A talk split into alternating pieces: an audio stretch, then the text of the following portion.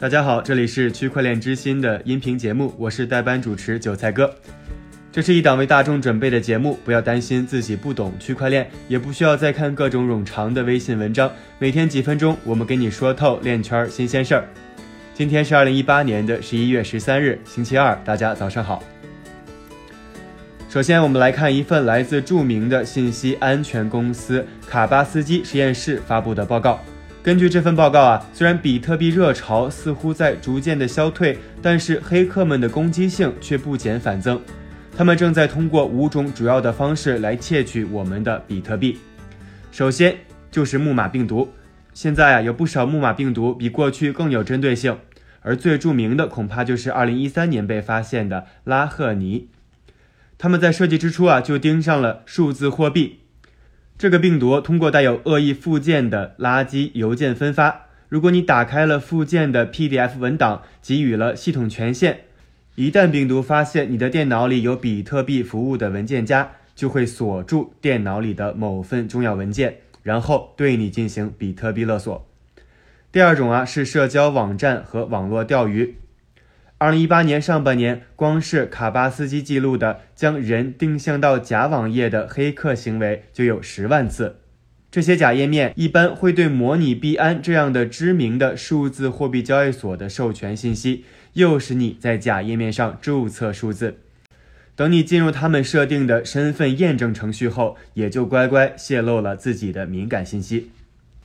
第三呀，则是挖矿僵尸网络。二零一六年的时候，物联网僵尸网络 Mirai 通过 DDoS 攻击控制用户的物联网设备，使全球多个大型网站出现了故障。去年春天，IBM 安全管理服务更是发现这一网络试图尝试利用物联网设备中积累的算力进行比特币挖矿。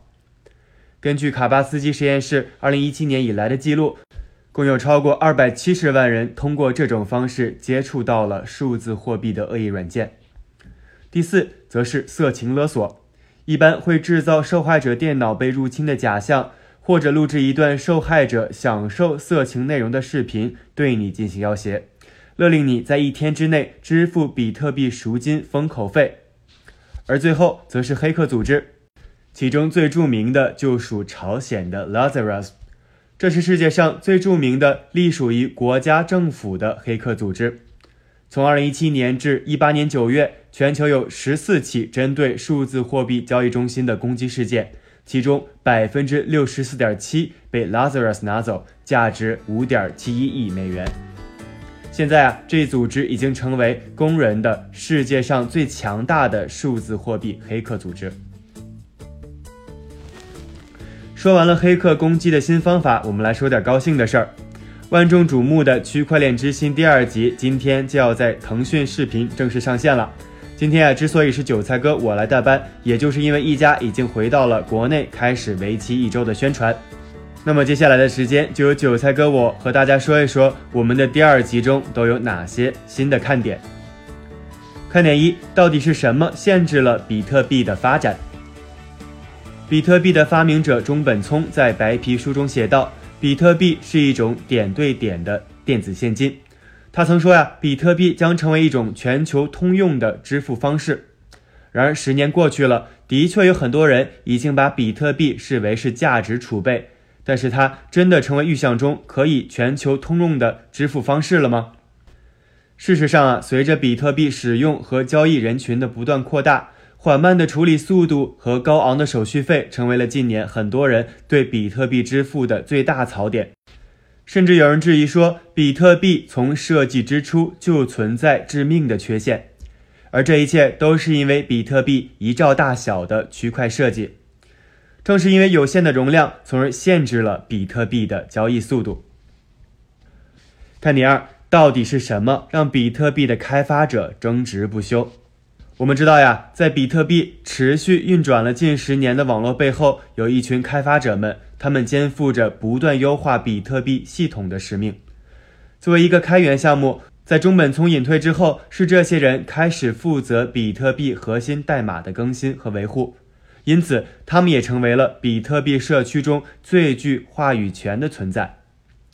与此同时，这些核心开发者很早便意识到了比特币发展中可能出现的问题，并且不断提出比特币的升级方案，扩大区块容量，以适应比特币发展的需求。然而啊，各种各样的声音却率先造成了社区的分裂。区块链之心的第三个看点就是，比特币扩容的话语权到底掌握在谁的手中？众所周知啊，比特币网络其实就是一个全世界人人都可以共享的去中心化的大账本儿，而保护这个账本安全的核心团队就是区块链网络成员，也就是我们所说的矿工。随着比特币网络的不断运转，这一个多劳多得的过程，直接带来的就是持续不断的电力能源消耗，而与此同时啊，拥有更大算力的计算机和矿工。获得的收益也就越来越多。在这样的生态之下，解决比特币的发展困境也直接牵扯着矿工们的利益。于是，在这纷争之中，又多出了一个重要的角色。看点之四：比特币的扩容到底动了谁的蛋糕呢？在这场无法妥协的对立斗争中，有一支来自中国的团队成为了行业关注的焦点。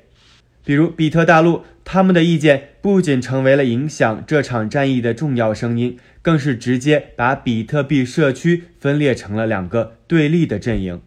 而至此，比特币的扩容之争已经演变为了中美两国的利益角力。接下来就是我们区块链之心的第五个看点：为什么说分叉币的出现改变了比特币的命运？这个去中心化的民主社区啊，因为不同的阵营对立，在很长一段时间内始终没能找到让所有人满意的解决方案，而正是这样的恶性循环，直接引起了比特币的硬分叉。建立在比特币基础之上的克隆产物分叉币——比特币现金诞生了。在这之后啊，在规则秩序一度失控的社区之中，越来越多被利益驱动的分叉币接踵而至。好了，以上就是我们区块链之心第二集的五大看点，希望大家不要忘了收看在腾讯视频上线的纪录片《区块链之心》，并在节目下方留言给我，告诉我你的观后感。接下来还是和大家分享一组链圈的最新快讯，我们先来看企业方面的消息。首先，HTC 公司表示，他们第三季度出现的八千万美元的亏损，很大原因是因为他们的区块链手机缺乏牵引力。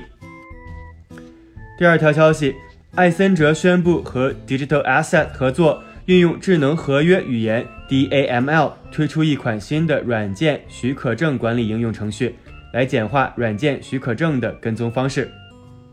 第三条消息。毕马威会计事务所宣布和运输联盟区块链 BITA 建立了合作伙伴关系，共同发展和制定运输行业的区块链标准。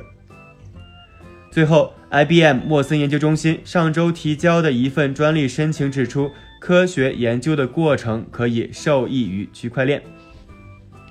今天的链圈名人点评来自以太坊的联合创始人 Joseph Lubin。他表示，区块链是所有数字货币的技术支撑。以上就是今天的快讯了，感谢大家的收听，我是韭菜哥。明天请和我一起继续关注区块链之心，区块链之心，还原区块链最真实的样子。